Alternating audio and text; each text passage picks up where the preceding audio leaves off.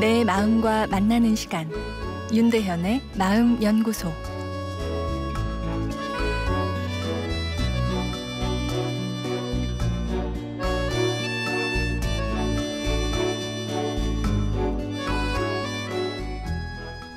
안녕하세요. 수요일 윤대현의 마음 연구소입니다. 오늘은 미래를 위한 현재. 아, 그래서 우리 행복 일기를 쓰자 이런 내용인데요. 일상의 활동을 적는 것 사소한 일 같지만 내 미래를 풍성하게 만들어 준다는 연구 결과가 아, 최근 하버드 비즈니스 스쿨에서 아, 발표했습니다. 타임 캡슐처럼 오늘 적어 놓은 내 느낌과 일상의 행동들이 미래의 내가 다시 보았을 때 그 미래의 삶을 더 풍성하게 해준다는 것입니다. 사람은 자신의 삶을 다 기억할 수 있다는 잘못된 믿음을 가지고 있다고 하는데요. 어, 사실은 그렇지 못하죠. 그래서 오늘을 적어 놓는 것은 미래에 단조롭게 느껴지는 삶을 재조명할 수 있는 기회를 제공한다는 이야기입니다. 그래서 일주일에 한 번 행복 일기 쓰기를 권해드리고 싶습니다.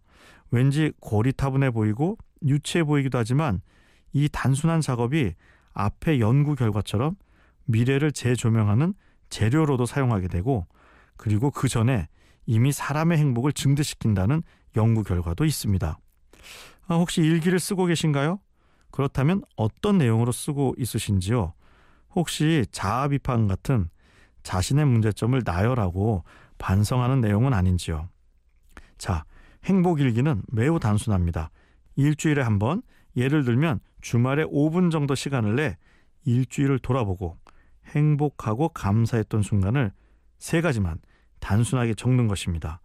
이런 일기를 꾸준히 쓰는 사람은 그렇지 않은 사람에 비해 행복감이 커지고 어, 스트레스에 대한 저항력도 커졌다고 합니다.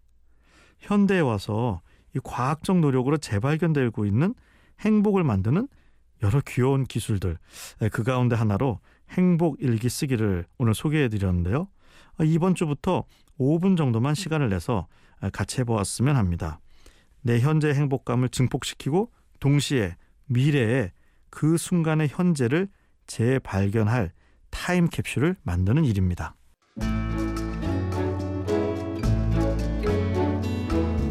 윤대현의 마음연구소 지금까지 정신건강의학과 전문의 윤대현 교수였습니다.